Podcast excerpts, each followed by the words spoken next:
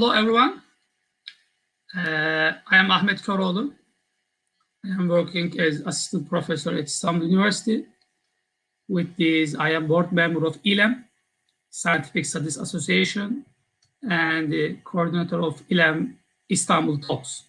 Today, I would like to briefly address you as my ILEM Istanbul Talks coordinator, Bey. Uh, as ILEM Talks, uh, we are running our first program today. is a special day for us. Therefore, we have a different excitement as in all new beginnings. I hope these talks and this new concept will bring very good future for all academy and humanity. Uh, as for ILEM, uh, more than 20 years, uh, conducted many academic and scientific studies throughout Turkey. In this uh, long process, many national and international organizations such as symposiums, panels, seminars were organized by ILEM successfully. These were followed by many competent academic publications and products as well. Some of these works and projects were the first and outstanding ones in their own fields. And some of them exemplified and was followed with a special interest. Therefore, I would like to take this opportunity to express that we are very satisfied about this. ILEM, for, then, for more than 20 years, did not keep these works is limited to the territory within Turkey only.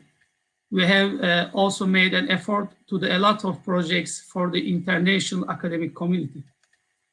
Uh, if it is necessary to cite some of uh, these projects that stand out from all these, maybe uh, the first one is ILEM International Summer School. I am head of the organizing committee as well. And this year will be the seventh one and on July. And the topic will be Muslim identity. In every year, we are organizing uh, ILEM Summer School and many scholars are giving some uh, lectures in these summer schools. And the other one, Islamic Academic Workshops, International Student Social Science Congress, and some partnerships with international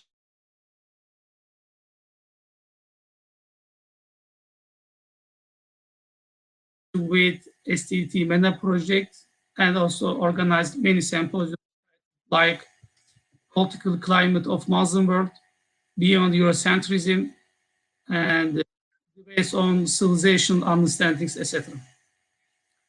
And now, uh, as a last attempt, ILEM Istanbul talks, uh, we are willing to share our own intellectual experience with academics, researchers, and intellectuals from different geographies and to benefit uh, from their experiences. For this, we want to start a new talk series with the name of ILEM Istanbul Talks.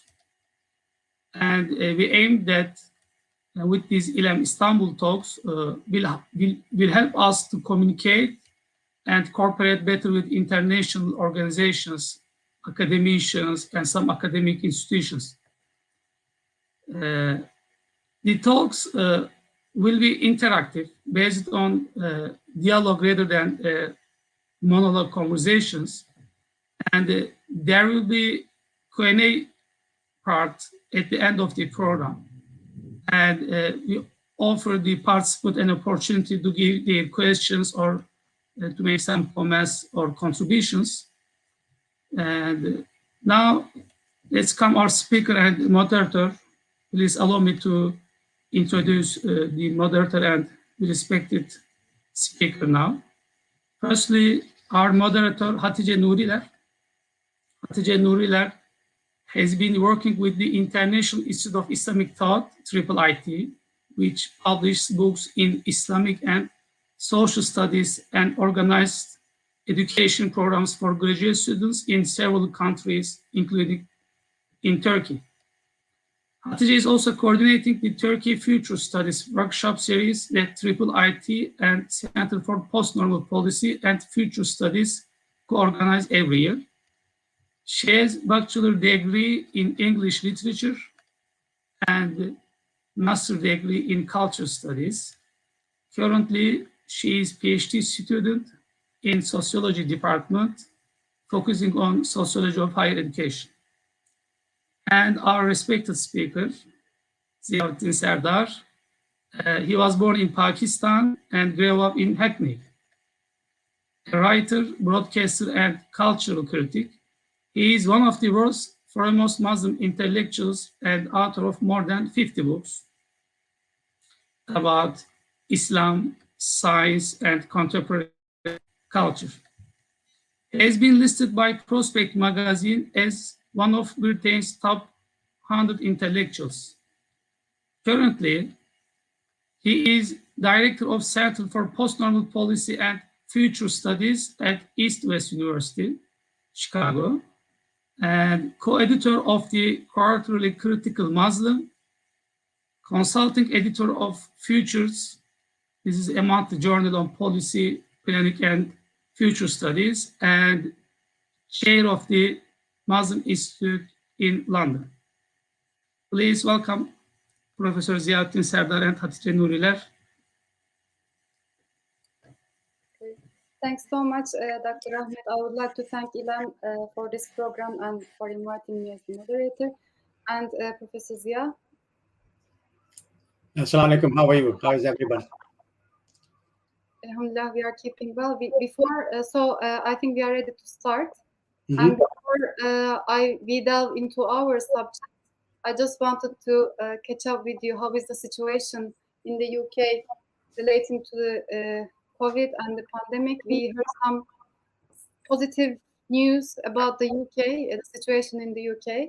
Yes, it looks like it looks like the situation here is improving. Um, over half the population has uh, has been uh, vaccinated. It's uh, almost everybody over 50, um, which means that the, the both the death rates and the infection rates are going down.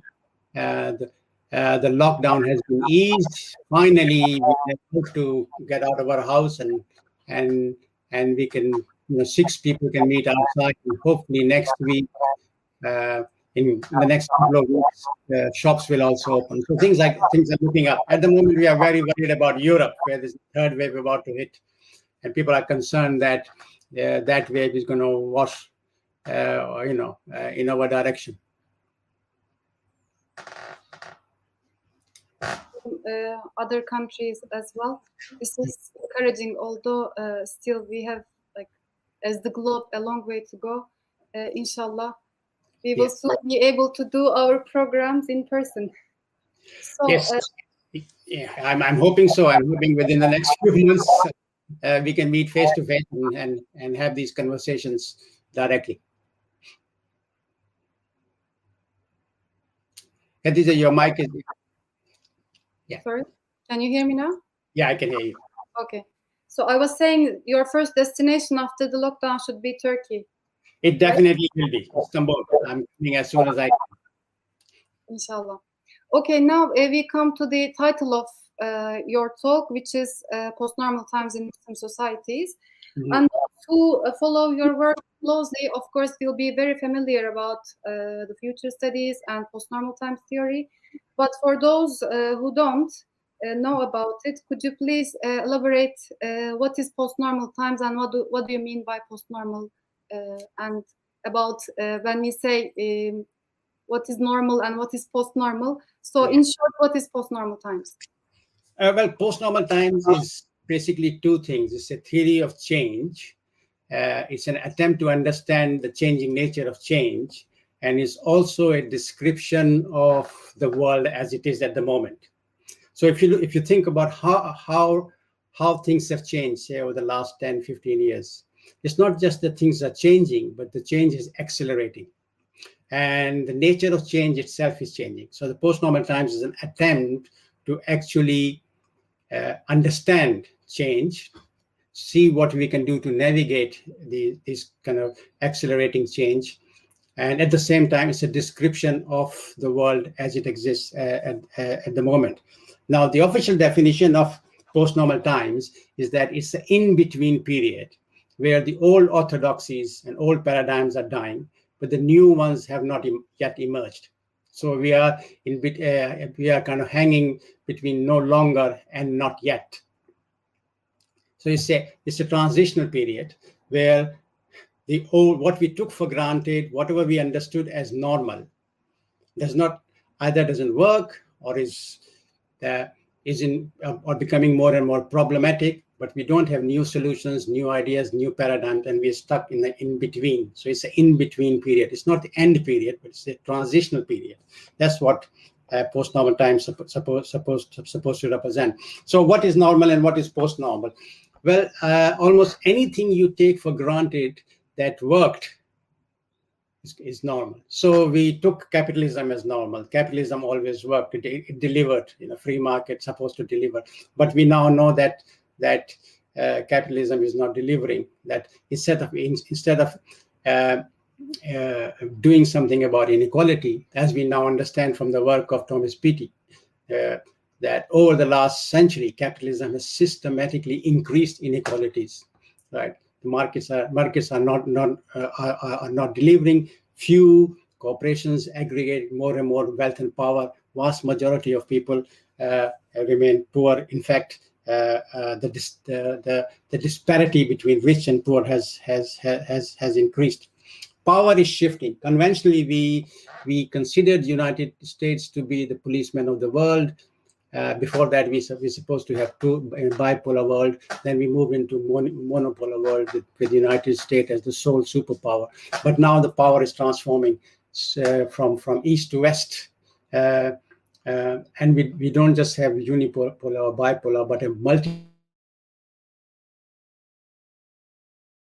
economic and political power. Uh, India, Turkey, there are lots of Russia, there are lots of powers, power centers. So the, in fact, almost each of these countries can claim to be a superpower in, in, in themselves. So we are moving towards a multipolar world, which creates its, its, its, its, its, its own, its own dynamics.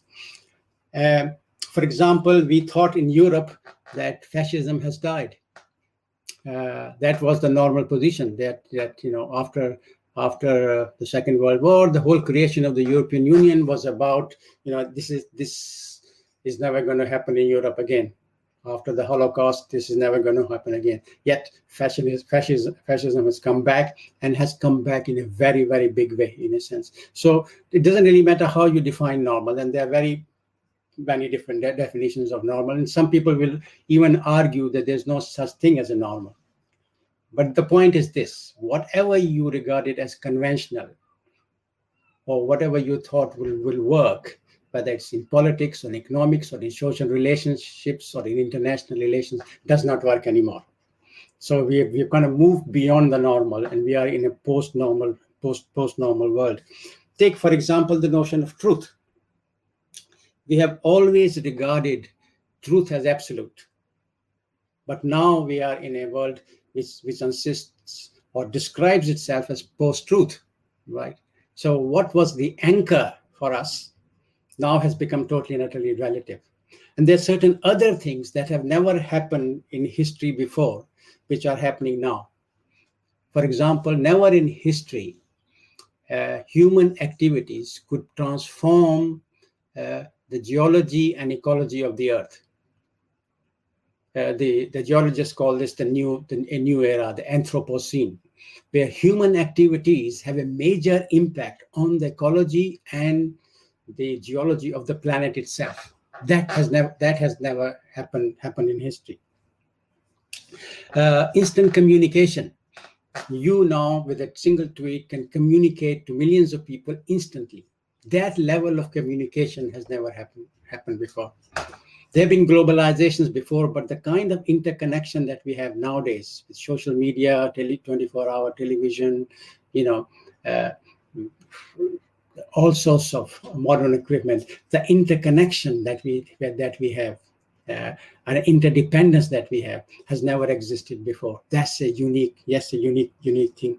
And certain things like in, in science and technology, for example, um, uh, we we can now engineer to change ourselves. Bioengineering has advanced so much that we can edit DNA, we can transform our own biology, uh, uh, and to a very large extent, this means we are trying to uh, change our own humanity. What does what does it mean to be human anymore in a, in a, in a world of bioengineering and and and and and cyborgs and so on and so forth. So that's something that has that has never happened before. And of course, we've never had something like artificial intelligence, something a, a, an intelligence that is outside the human being that is exceptionally powerful and can have major impact on, on us. So all these new developments as well, uh, which are unique in history, make this a very different period from from from from previous periods. So we this is what we call describe as post-normal times. Yeah, a, a period where all the stuff that was normal is melting away, right? Uh, and we do not know. We are we are in a in a in continuously in a position of uncertainty and ignorance uh, and grasping. We, we don't trust anything. We don't trust the politicians. We don't trust uh, ourselves. There's divisions in society. Uh, uh so it's a, it's, a, it's, a, it's, a, it's a unique period in history. Uh, um, this is why we use the description post-normal times. But at the same time, post-normal times, as I said earlier on, is also a theory of change. It's a way of understanding change and the changing nature of change. Yeah, just at this point, I would like to uh, add a follow-up question actually to this, just to clarify the position uh, of like what post-normal uh, is amongst many other endeavors to uh, define the times we are in. For instance, uh, we have postmodernity or postmodern times also, or yeah. if we like uh, draw on some sociological thinking, Bauman has described liquid, liquid modernity. Yeah. Liquid modernity and yeah, yeah. there are many descriptions like that and also as you said uh, post-truth and also what is normal uh, is uh, does not matter anymore and the basic assumption of that there is one truth one reality is disregarded in our time. So that's an interesting point you made also. So how do you place uh, how do you dis uh, distinguish post-normal from postmodern especially yeah, i think the first yeah first thing to do is to try and distinguish post-normal from from post postmodern. Postmodernism was a philosophy uh, and indeed a philosophy of life as well as an attempt to describe the world as it existed in 1980s 1990s and the and, and, and the not and the noughties uh, one of the basic features of post postmodernism was, or basic com component of postmodern philosophy was that grand narratives are meaningless. What did they mean by grand narratives? Grand narratives is anything that gives you meaning to your life. So Islam is a grand narrative for Muslims, right? Science is a grand narrative. Uh, Marxism is a grand narrative. History, tradition, these are all grand narratives. Anything that, yeah, that that, that are broad sweeps which provide sense of direction, meaning and sense of direction. And the basic, this was the kind of key assumption of postmodernism. The grand narratives are, are, are meaningless. Now we know that that is absolutely not true. grand narratives have come back in a big way, uh, in, in, in a sense. There were other uh, uh, aspects of postmodernism as, uh, as well. Uh, some some some good and some and, and some not not so good if, but the main point is that if grand narratives are meaningless, then there is no such thing as absolute truth. Uh, and in fact, postmodernism was very much an attack on truth. So we are living to some extent as, as in a legacy of postmodernism, in that, in the sense that that truth has become almost relative now, that everything is relative, all truth is relative. That's very much a product of postmodernism right? And both the idea and uh, the other idea is that image and reality are, are, are, are interlinked. I mean, that's also a kind of a postmodern kind of assumption, which is becoming more and more true as well, in, in a sense. Uh, but unlike postmodernism, it's, uh, the post-normal times theory is not a philosophy of life. It is simply a description of the world, an attempt at a description at the world as it exists today, and an attempt to understand how things change you know what's happening to, to change itself why is it accelerating? So they're two quite distinct quite different things. Postmodernism was a worldview. Uh, post-normal times as i said is a theory of change in a sense. Uh, so that's that's the, that's the first thing And in my my view, postmodernism is more, more or less passe now. It's, it's, it's, it's dead. I mean, there are hardly any self-respecting postmodernists out, out, out, out there. Uh, but there have been many attempts to understand change and what is going on. As and as you point out, Zygmunt Bauman had the idea of, li of liquid mo uh, modernity, right?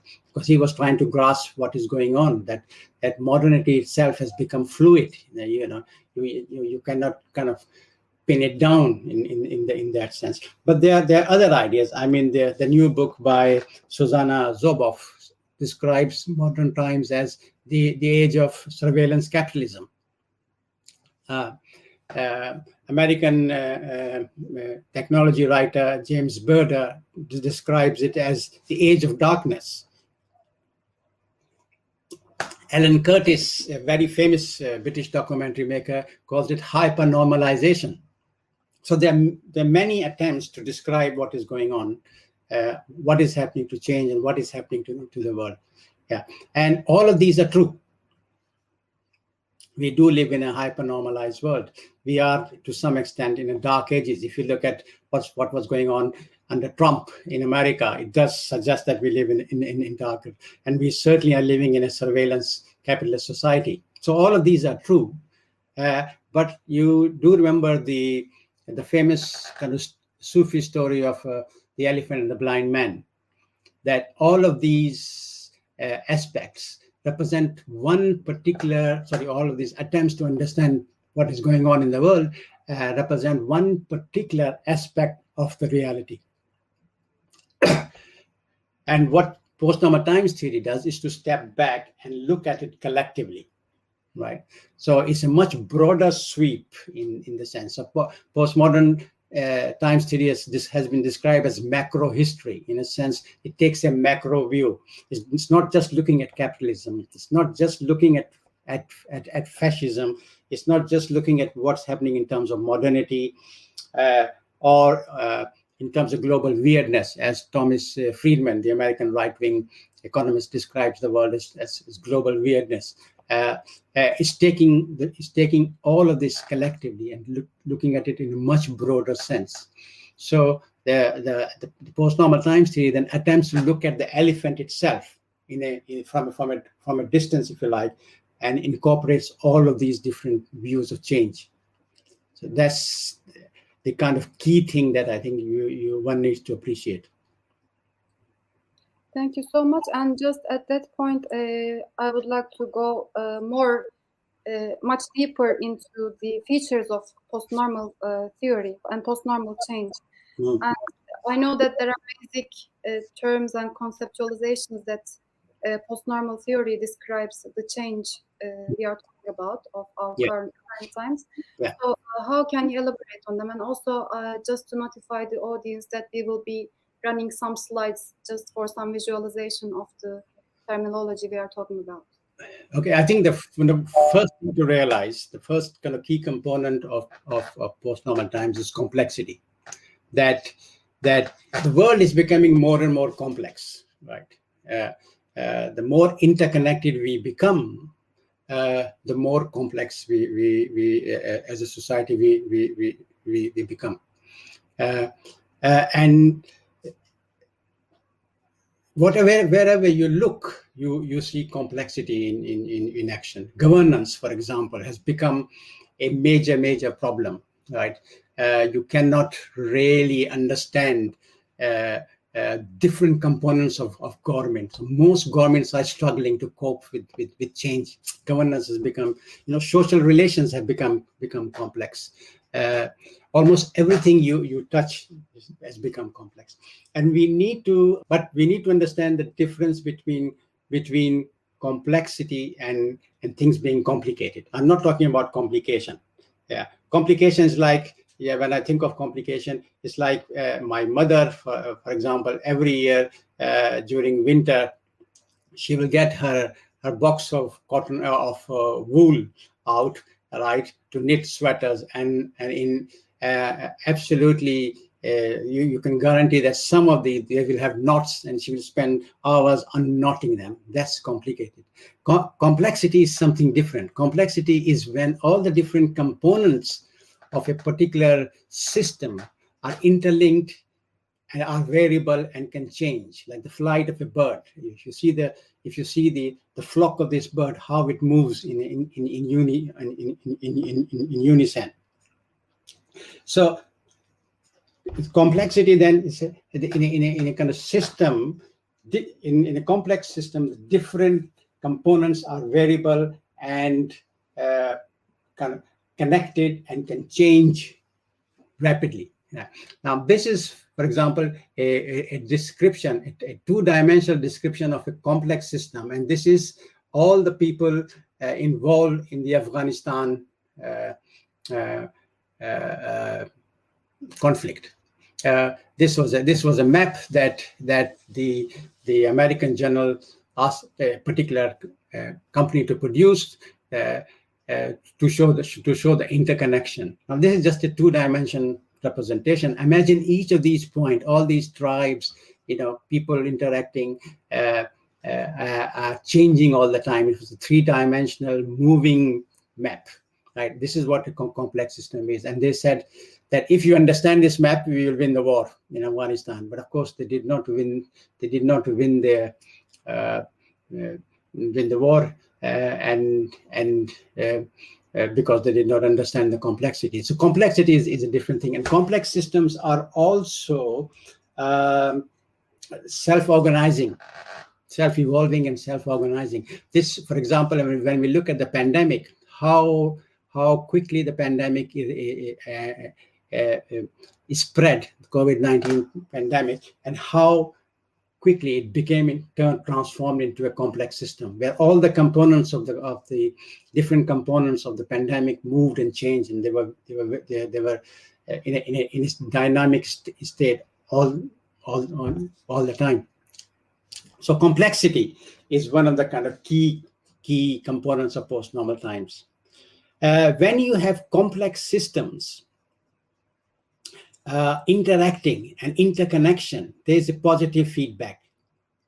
And when you have positive feedback, you get chaos, right?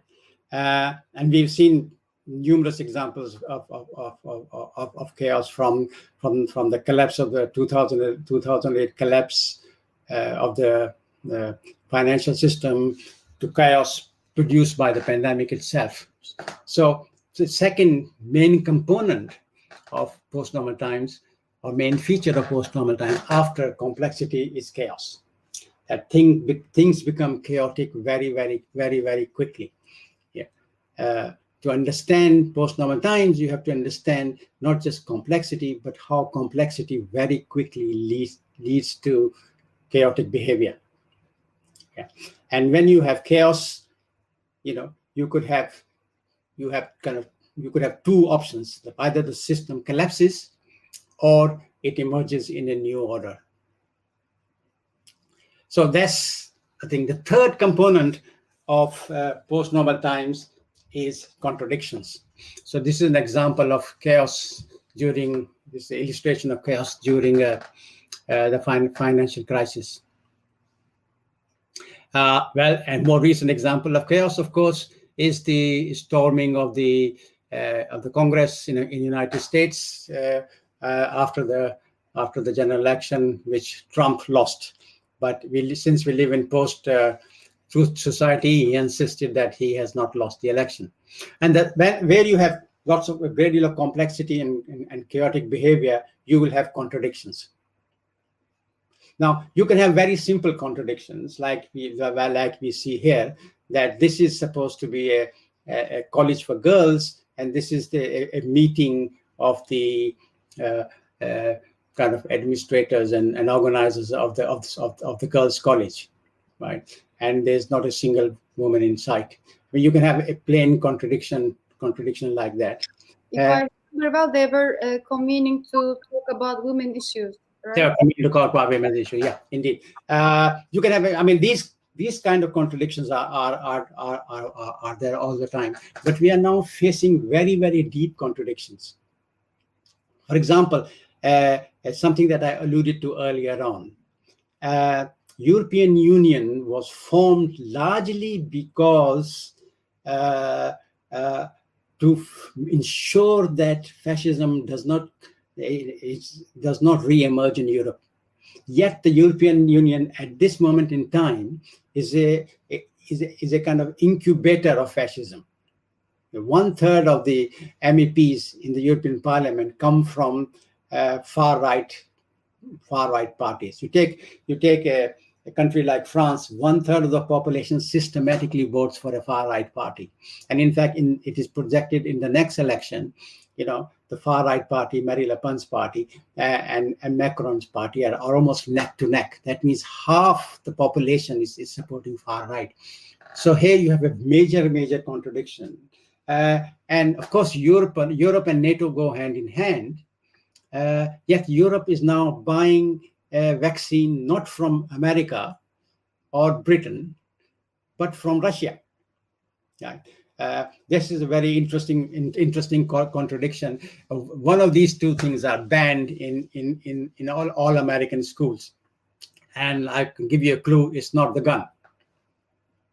It's the Easter egg. The Easter egg is banned because it contains a toy. So when when the young children eat the eat the egg, they can swallow the toy, and that can affect uh, you know that can suffocate them. So that is banned, but the gun is not banned. I mean, you get lots and lots of contradictions. But now I, the point is that the contradictions are becoming a major major feature of society. Most societies are are fragmented because there are contradictory contradictory views within them. And the thing about contradictions is that they cannot be resolved many of them are simply logical uh, things. They cannot they can only all okay, they can only be transcended.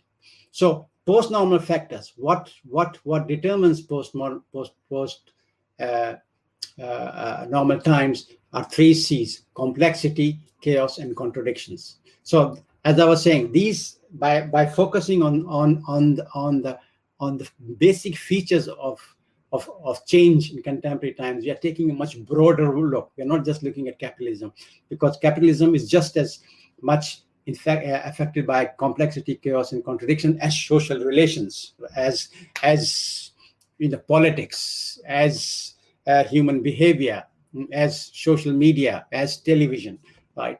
Uh, so that's to understand post-normal times. We need to understand these these three these three uh, main features of uh, of what we are living through now. Exactly, and uh, thanks to social media, always, I mean, every day there are a few more examples of such contradictions. absolutely, absolutely, yeah, yeah. yeah. Uh, so uh, this is these are the major uh, features of post-normal times you explained. And what is driving this kind of change? Uh, how can you uh... yeah that's that, that, that's a very interesting question because once you are once you identified you know the main features then the obvious next obvious question is well why why are we why do we find ourselves in a complex chaotic and contradictory world you know? Uh, what, what what is driving this change? So we can call them post normal change. Yeah but the first thing to realize as i said earlier on uh, is that we live in, in a world of accelerating change. Speed you see, things happen with great speed. Right? Yeah, imagine how, or just think of how quickly uh, COVID 19 spread, right? Yeah, within two, three months, identified in, in, in China, within two, three, two, three, two, three months, it was, it was all over the world, right? Things happen with at, at great, almost everything now moves at a great speed, even when we are when we are dealing with things, uh, you know, on on our uh, uh, um, mobiles, we we we we, we, we, we reacting with speed. Even human behavior has become more and more speed oriented. So the first characteristic is is speed. That uh, almost everything now happens at a, at a great speed. But at the same time, if we stick to the to the to to the pandemic, we can see that it's not just speed, but the scope is well is, is also very important. So things are global in scope. You know, they move, they don't just move rapidly, but they cover the globe very, very quickly. Right. Uh, and not just that they cover the globe very, very quickly, they go down in scale to the individual level. right? So here, here so we, we can see the scope. The scope is, is global. So almost uh, not just that the pandemic spread very, very rapidly with great speed, but it covered the whole globe. And then it goes down to the individual level. So after scope, we, we have scale. So things go down to the level of, of the individual, neighbor individuals, uh, communities, you know, uh, uh, societies at every at great depth. So scale is is very very important. Things now uh, happen not just at a global level, but almost at uh, but also at, at at at a local and individual level. And finally, they happen simultaneously. So it's not just that uh, one particular country was affected; it was simultaneously throughout through, through throughout the, the globe, right? Uh, we've, I've, I've, given the example of uh, COVID-19, but we can look at lots of different phenomena which actually moves in the same way. So the driving force, the driving force of post-normal change is speed, scope, scale, and simultaneity, right? Things happen at, at, at a number of different different fronts. So the pandemic was not just a problem of health, it was also a problem of economics. It was also a problem of delivering food to people who did not have enough, enough to eat. It was also a problem of travel because travel was stopped. It was also a problem of time because, you know, the clock kept ticking, but the time stopped. You were confined to your house. So you were first faced with simultaneously a number of different problems. You know, uh, this is what Ban Ki-moon, the former uh, General Secretary of the United Nations, he, he pointed out that what is unique about contemporary time is not just that we are facing crisis, because new societies throughout history, societies have faced, faced crisis, but that we are facing crisis that appear simultaneously in a, on a number of different fronts. So a single crisis often breaks down, uh, comes as a on a number of different levels. So post-normal change is a result of speed, scope, scale, and simultaneity. That's what that's what takes us to complexity, uh, contradictions, and chaos. So I think uh, these are very useful basic terminology to describe the picture we are in uh, right now. But also, uh, we would like to hear from you about the practical dimensions of this. So, yes, we have this very complicated, chaotic, uh, and complex uh, picture in front of us. But yeah. how do we uh, deal with it? Are there any tools and strategies and methods that can be used to better understand uh, and explicate our times? Yeah i mean i mean that the function of any any theory is not just to, to to describe what is going on but also to suggest you know what we can do about it. So post-normal times theory has a has number of tools uh, to actually work out what is going on. So for example in terms of post-normal phenomena when the post-normal phenomena is emerging there there, there are four different stages uh, that that we need to tackle and each stage may, may, may require a, a, policy option so the first stage of of, of post-normal phenomena we maybe simply denial that this, that that that that this post-normal that the phenomenon just doesn't exist. This is what we call post-normal lag. Right. Uh, uh, then, when things begin to develop, I mean, in the case of um, the pandemic, when it was there in, in China, people said, "Oh, it's just a Chinese problem. It's, it is it is not our problem. It's not going to be here."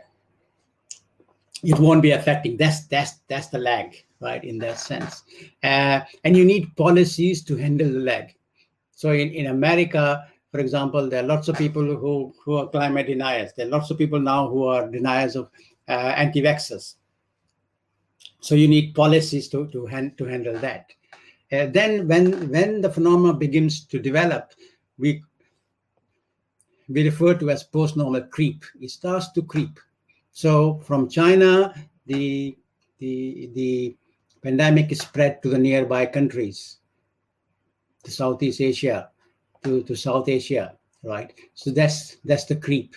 Now that's uh, once you reach that, uh, once you can notice the creep, then you are aware of, then you should be aware that something is coming your way, and therefore you have to develop policies or uh, uh, you know prepare yourself for the change that is coming. How do you how do you actually deal with it?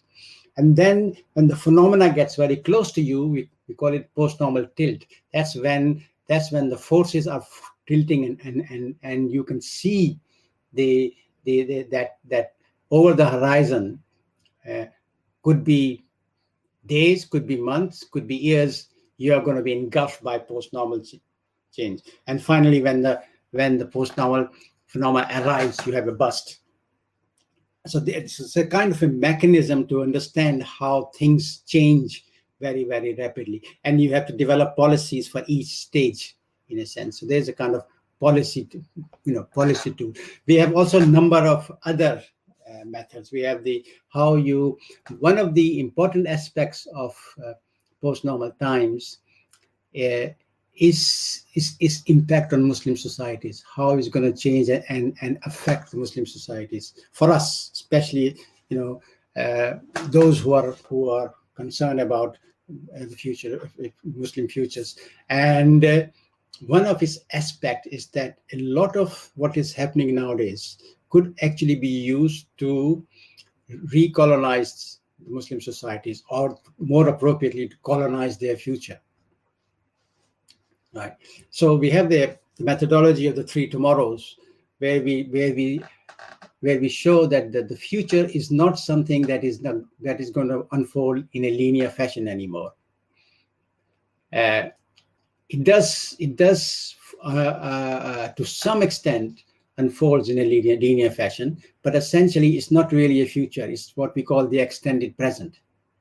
That it continues. To, we know that there's Apple 12 uh, uh, has just been released. Next year, there's going to be Apple 13 and Apple 14, and certain technologies will, will develop. So that's not really taking us to a future. That's simply the present extended onto the future, right?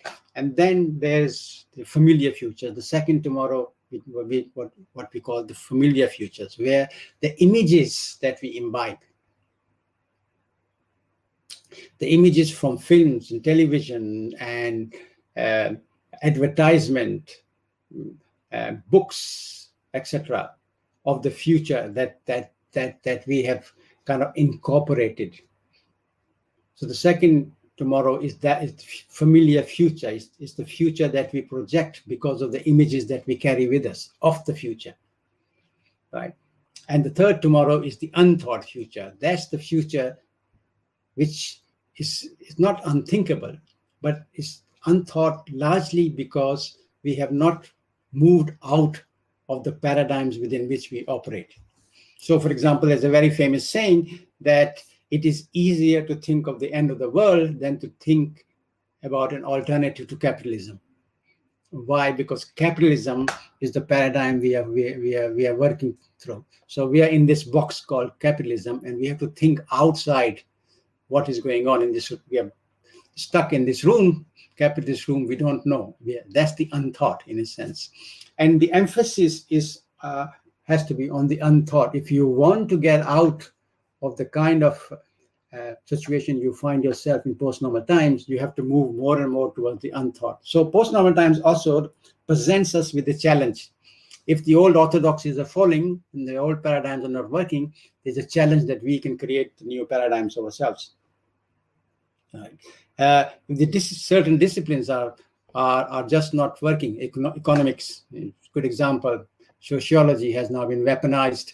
Uh, uh, most of the conventional disciplines uh, exist in silos, and we know that in an interconnected, complex world, you need complex approaches to complex problems, and individual disciplines cannot solve these problems. So the individual disciplines themselves are becoming irrelevant. So all that means there are challenge, there are challenges out there, there are opportunities for us to create new disciplines, for us to create new ideas, new new paradigms, uh, and bring our own values and concerns and requirements and and and ethics into play. At the moment, of course, Muslims are just passive receivers of all that is happening around the world. But with the help, if you if you start creating our own paradigms, uh, then we can we can actually uh, not just be part of a changing world, but help change the world itself. Uh, Dr. Zia, I have, uh, I will ask you to uh, elaborate a little bit on some points that you just mentioned, but before I do so, uh, just an announcement for the audience. Uh, I'm almost finished with my questions because we want to spare some time for Yeah, audience. yeah let's, let's move on. Let's move on and let other people ask some questions. I think.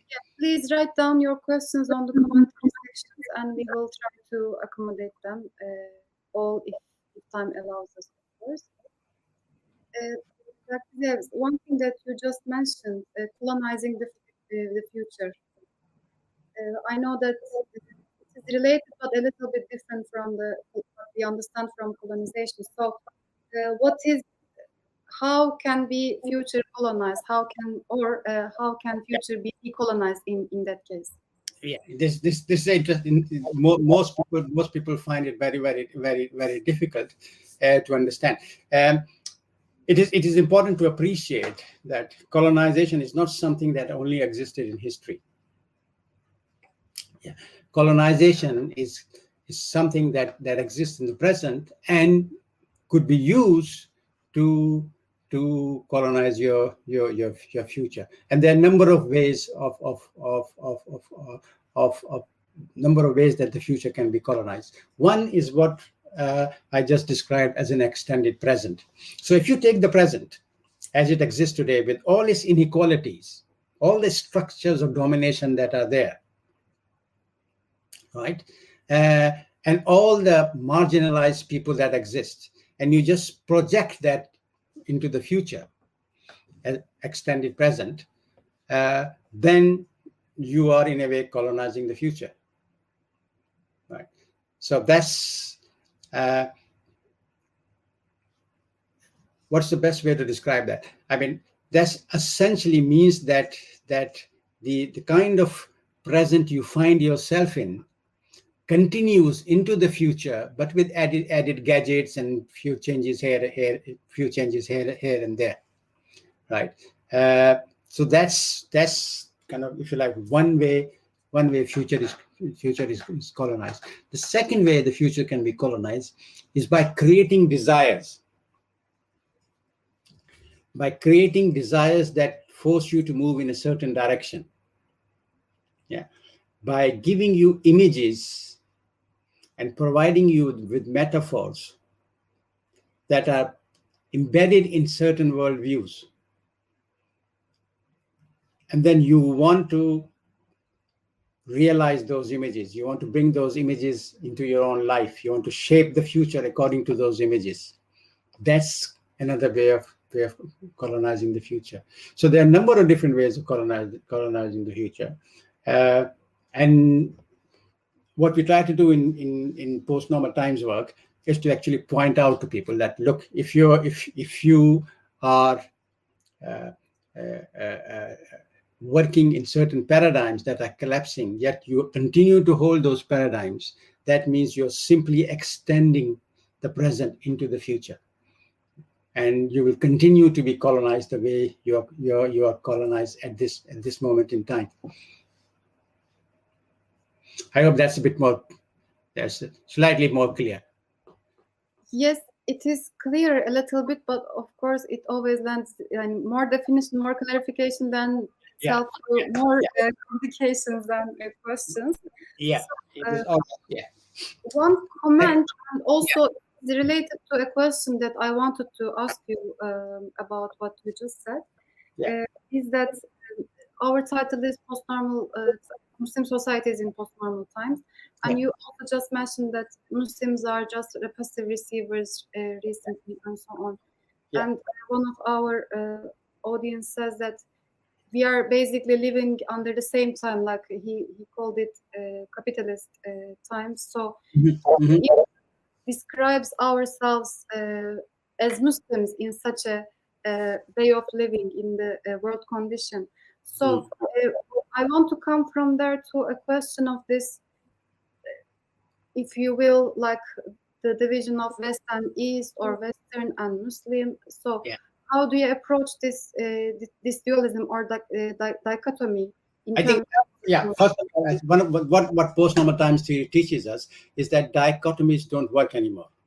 You see, uh, because dichotomies often turn into contradictions, and there then then we find ourselves that we cannot resolve contradictions. So the, the whole exercise has to be that we have to rise above above contradictions. So in contemporary, so the first thing I will say that the Muslims should not think of themselves simply as Muslims, because we are part of a planetary world, right?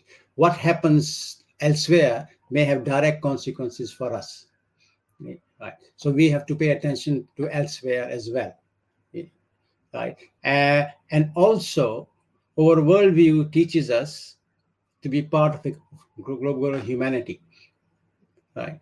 Uh, oh, this is the essential. Islam is universal. That means we are everywhere right? We are everywhere, and everywhere concerns us, and everywhere concerns us. That's what universal means, right? And everyone, everywhere concerns us, right? So we shouldn't we shouldn't see ourselves in terms of east and west any, any anymore, uh, because in post-normal times we are all going to be to suffer when the paradigms collapse, right? So it's a challenge for for for all of us, but but certain things will have more direct impact on Muslim societies to begin with. You take change, climate change, for example, right? Uh, the Muslim world was often described as the global middle belt, right? That, in, in, fact, Muslim societies describe themselves as global middle belt, because the equatorial belt. We go from Morocco, extend from Morocco all the way to Indonesia, and this is the global belt which is going to suffer most uh, from initially from climate change, right? So imagine uh, sea level rises so the Maldives, for example, will totally disappear in 10, 20 years. Jakarta is sinking, right? So they're going to move Jakarta from from Jakarta, the capital of Indonesia, from Jakarta to Borneo, right? Within the next five, five, five, ten years. Imagine what sea level rises will do to, to the to the delta in Bangladesh, right? Uh, so and temperature rises. Last year, the temperature in Karachi was 49 degrees in a city uh, in southern uh, Iran, temperature reached something like 53, 54 degrees, which is almost inhuman. At this moment in time, two out of three, all refugees are Muslims. Uh, within the next 20 years, four out of five refugees in the world will be Muslims. Uh, and the new refugees will be what we call environmental refugees. These will be the refugees who cannot live in their cities, in their uh, countries anymore. Where will the Maldives go when the Maldives sinks? What will happen to the to the population of say Karachi or or or Cairo or places like that when the temperature rises uh, to 50, 55, 60 degrees, right? Um, uh, water scarcity. Of all the uh, countries in the world, one of the first countries to be impacted will be on the global middle, middle, middle belt. Pakistan, Egypt, Sudan, you know, these are the countries that will, Turkey, these are the countries that will suffer from serious water shortages, right, within the next 10 years. So even Istanbul may run out of water. Uh, in the in the in the not so far not so distant future now these are the things that we really have to, to focus on and and because they are they are over problems although they are global problems but they are also over problems and we need to pay attention to them now right otherwise our future will be lost in, in, in a sense um, there are other things I, that i briefly mentioned i mean artificial intelligence yeah, we know that artificial intelligence is deeply racist and biased. There's so many. I don't even want to go into the to the two examples because you can just Google and get, find the examples, right? Uh, and we live as uh, uh, uh the, the, the book on surveillance capitalism tells us. We live in a in a, in a society where surveillance is the norm, the new norm, if you like Uh, so imagine how artificial intelligence can be used against Muslims uh, to racially pro- uh, profile them. Uh, uh, what happened to Uyghurs in in in in China? They were first of all they were given free mobile phones, along with all the artificial intelligence and data collection it had. Right, slowly, uh, they were racially profiled, profiled systematically, and now they are basically, and we are, we are facing the biggest cultural genocide in, in recent history of over over million Uyghurs, right, being in internment internment camp. This would not have been possible without artificial intelligence and surveillance technology. Remember, we were talking about uh, uh, uh, uh, Bauman earlier on, and one of the books he wrote, apart from Liquid uh, Modernity, was uh, uh, Modernity and Holocaust, in which he argues that the, that the Holocaust would not have been possible without the administrative and technological capability of, the, of modernity. So the two are interlinked.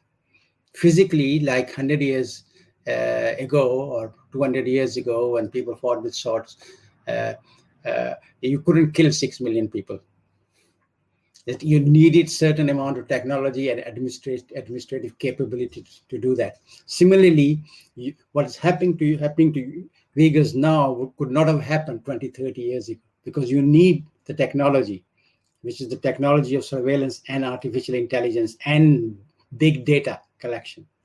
Right, all that has made that that possible. That's a very post-normal phenomena normally countries don't do that. I mean in a sense there's a contradiction in china as well because you have a communist country with a with a kind of naked capitalist economy. You know totally total total total contradiction. The state itself is a contradiction.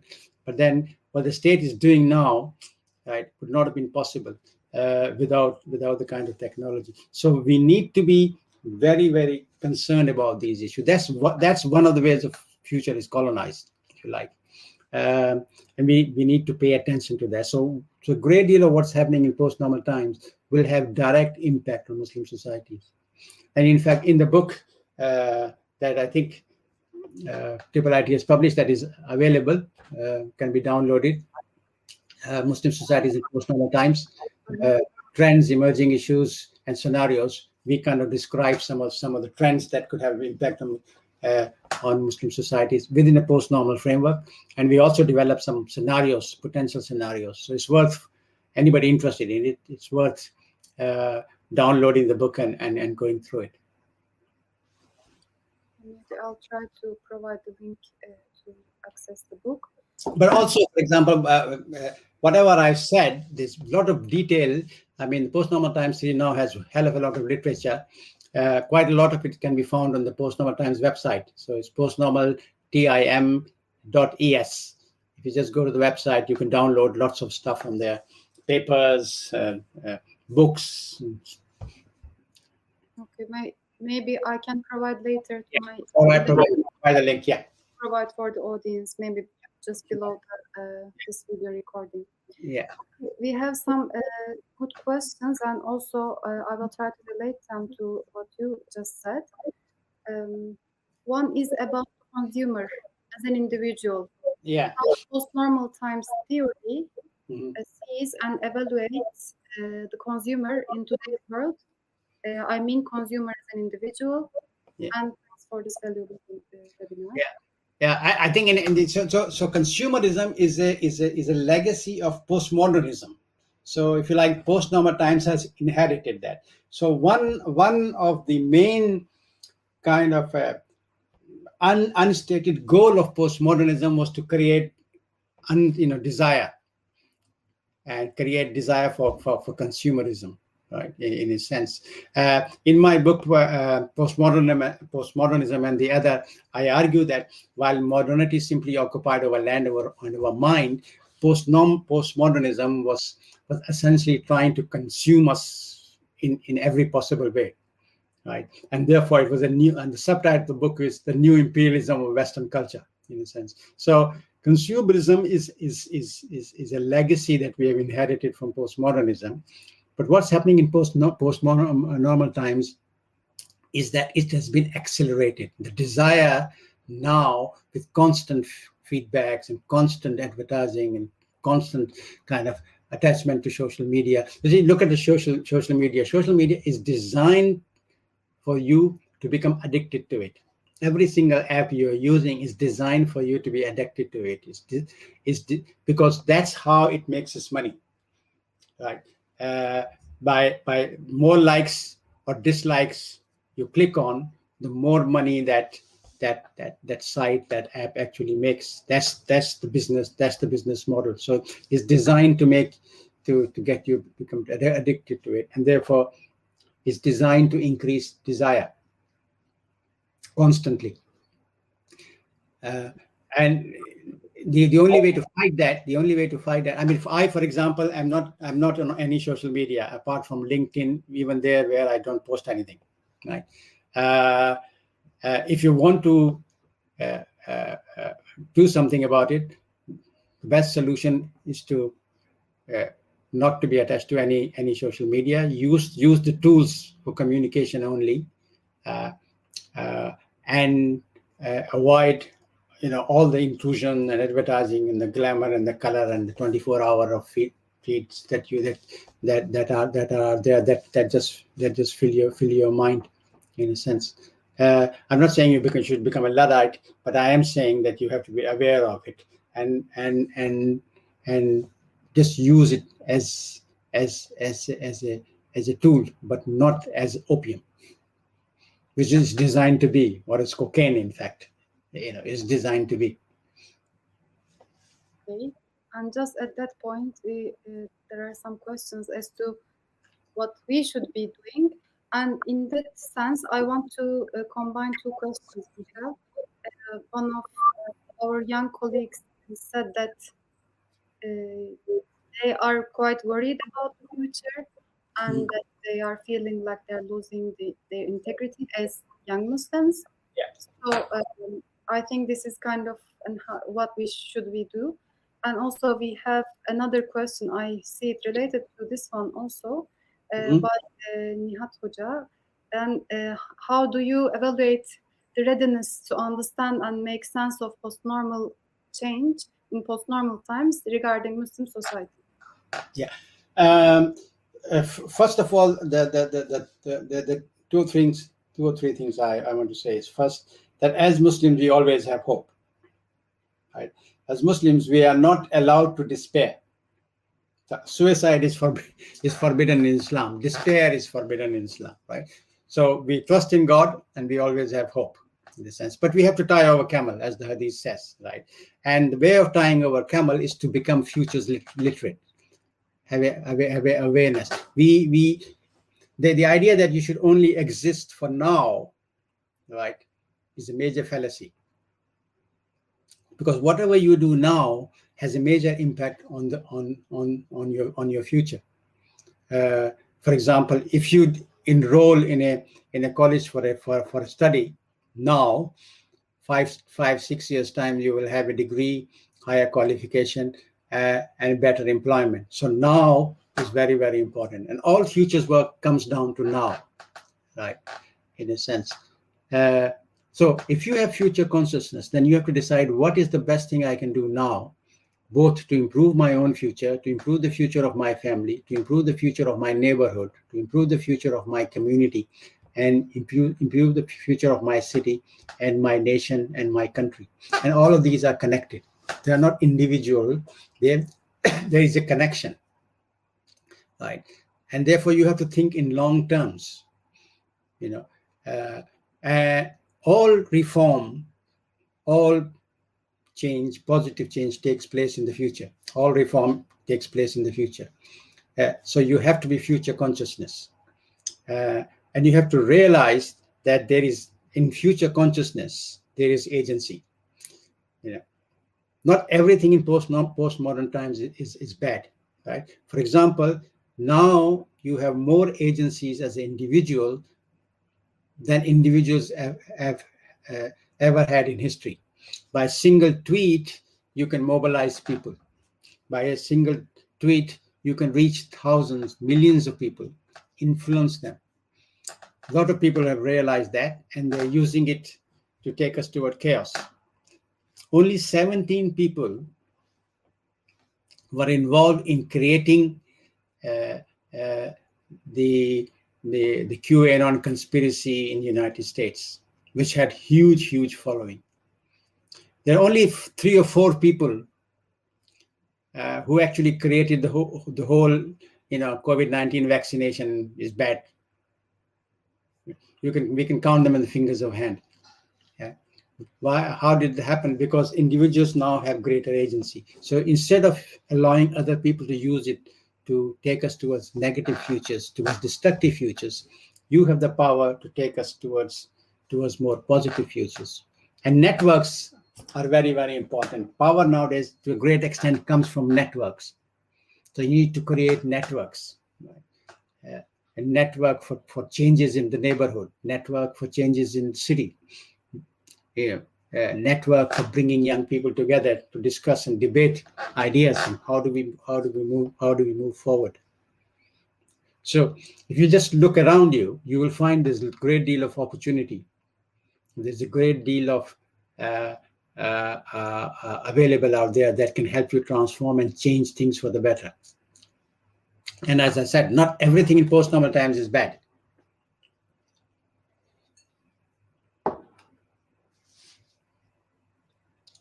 You just reminded me of this aphorismic saying. I don't know which culture it is, or it could be a Turkish one as well. It says, the "Future lasts long," and you just said that and every change happens in in the future. So, uh, and also the the issue of agency. Yeah, I mean, this is what I was. This is what I was addressing. The question of agency. We have agency. We have lots and lots of agency, right?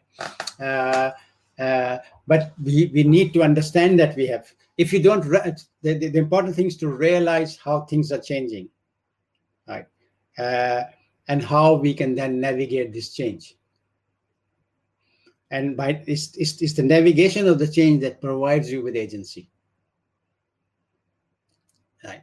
and and I said there are lots of tools out there that can help you uh, move towards towards positive change. Yeah, and and of course it's a challenge of creativity as well, of imagination and creativity, which a lot of young people, young scholars have had, right? You know, think of alternative ways of doing doing local economies. You know, uh, think of uh, kind of alternative ways of bringing the community together. Uh, and complex change requires uh, adaptation.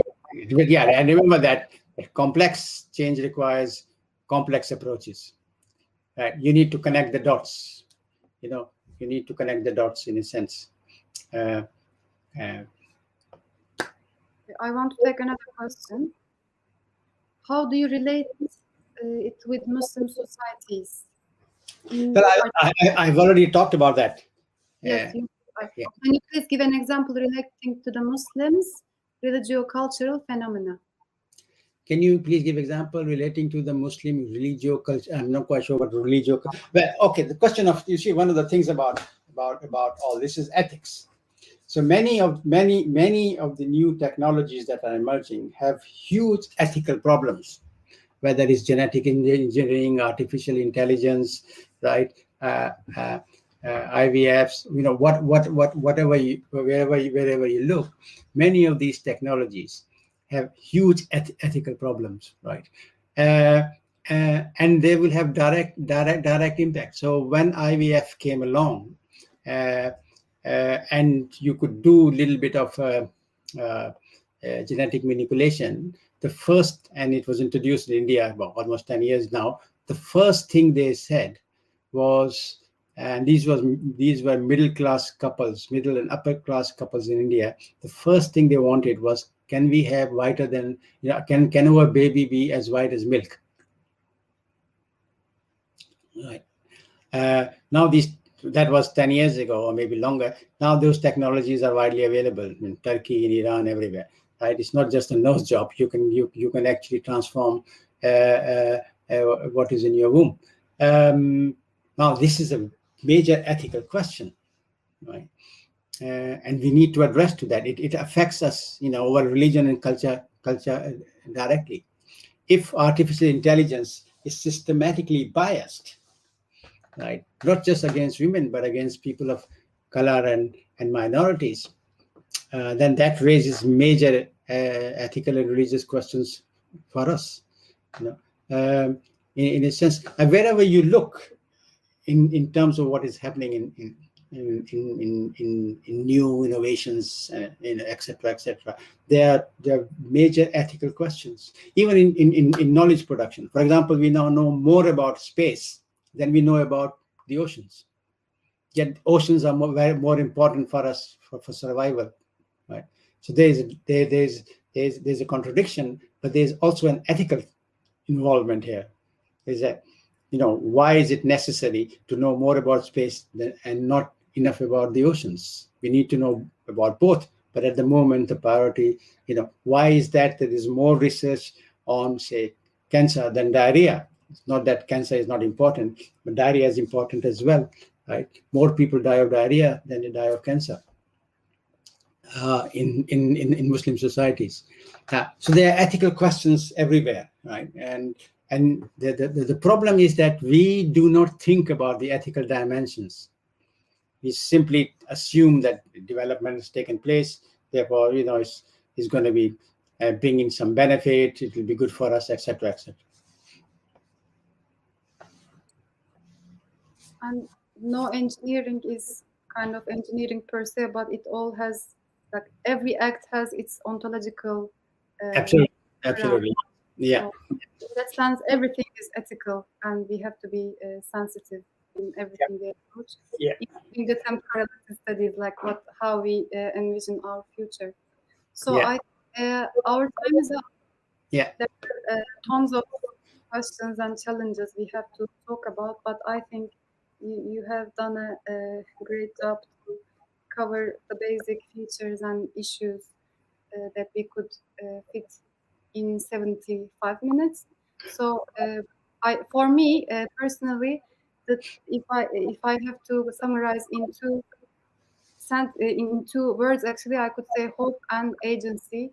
Yeah. And uh, th- these are the basic uh, the basics that we should get from our like uh, in in with regards to how we should approach uh, our own futures.